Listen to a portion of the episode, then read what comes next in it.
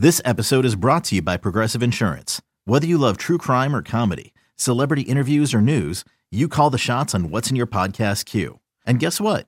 Now you can call them on your auto insurance too with the Name Your Price tool from Progressive. It works just the way it sounds. You tell Progressive how much you want to pay for car insurance, and they'll show you coverage options that fit your budget. Get your quote today at progressive.com to join the over 28 million drivers who trust Progressive. Progressive Casualty Insurance Company and Affiliates. Price and coverage match limited by state law. You could spend the weekend doing the same old whatever, or you could conquer the weekend in the all-new Hyundai Santa Fe. Visit HyundaiUSA.com for more details. Hyundai, there's joy in every journey. Cheeseheads. Cheeseheads. Get on your feet. It's Curd and Long. Hosted by Sparky Fifer and Ryan Horvat. Everybody keeps coming at me with this Jordan Love stuff, right? And so here's what I don't like. I hate this gatekeeper thing, like with with the fan base, right? I got bad news for you guys. All right, I'm always going to be a fan of this team right here. So when it's Jordan Go Love Pack. I'll still be rooting for Jordan Love. I'll still be rooting for the Green Bay Packers. Now, I'll also be rooting for Aaron Rodgers. I want to see him win another Super Bowl. He's my favorite player of all time.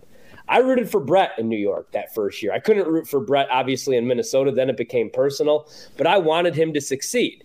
All right, because he was my favorite quarterback of all Sure. time. I wasn't ready for Rodgers. Then I fell in love with Rodgers.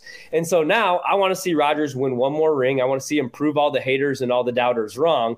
But like if it comes down to Green Bay and let's say the Jets in the Super Bowl or something like that, I'll always root for the Packers. I hate these people that think I want Jordan Love to fail.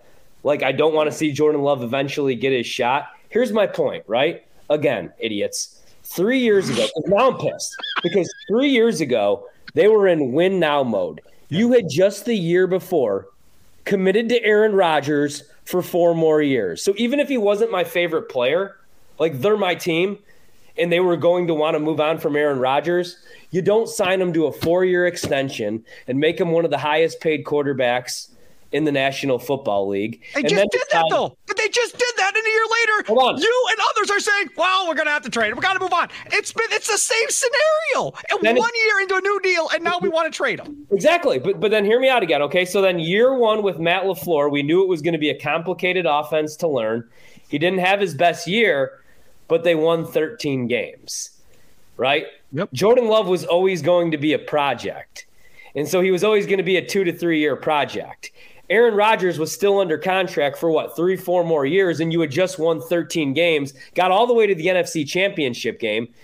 In that game, you give up over 300 yards on the ground, 250 to a backup running back, Yep. a track a track runner, not even a real NFL player at the time. And so I'm thinking we're going to hit the draft and you're going to fix the defense. Kenny Clark's finally going to get some real help, right? Not a kid from Northwestern, not a slow linebacker that's fighting coaches. Going to get some real help on the defensive side of the ball. Or they're going to draft Tee Higgins, or they're going to trade up and take Justin Jefferson. We all know I wanted Justin Jefferson. He wasn't around, but Tee Higgins was. So then everybody on social social media says, "Well, does Tee Higgins put him over the top?" I argue he does. Go back and watch that Tampa Bay game. If you have a red zone threat like Tee Higgins alongside Davante Adams, who wasn't great against Tampa Bay, he drops a wide open touchdown that would have made that game 14 all. Also in that game, EQ has a bad drop on a two point conversion attempt.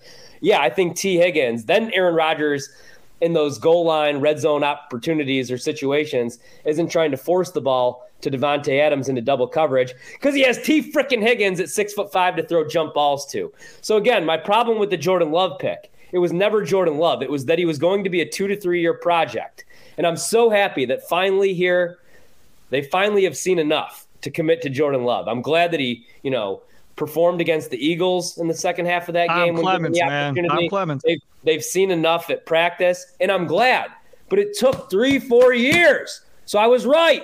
They were in win now mode with Aaron Rodgers, paying him all that money. And then, Sparky, you knew he was going to win two more MVPs because you pissed him off because he's a spiteful person. And you knew he had it in him, right? And, and, and now it's like you have to make the decision. Do you bring back Jordan Love? Do you pay him and Aaron Rodgers? Like it was just dumb because then you had to pay him again. So that was always my problem with the Jordan Love pick. So I hate these people that are like, oh man, bulletin board material. I can't wait to come at Horvat. Like, I want Jordan Love to win games. I will not be bullied into rooting against Jordan Love or my freaking team. I will root for the Green Bay Packers till the day I die. I'll get a Jordan Love jersey day one when it's announced that he's the starter. And I'll love him the way that I love Rodgers. But right now, I'm showing loyalty to my favorite player in team history.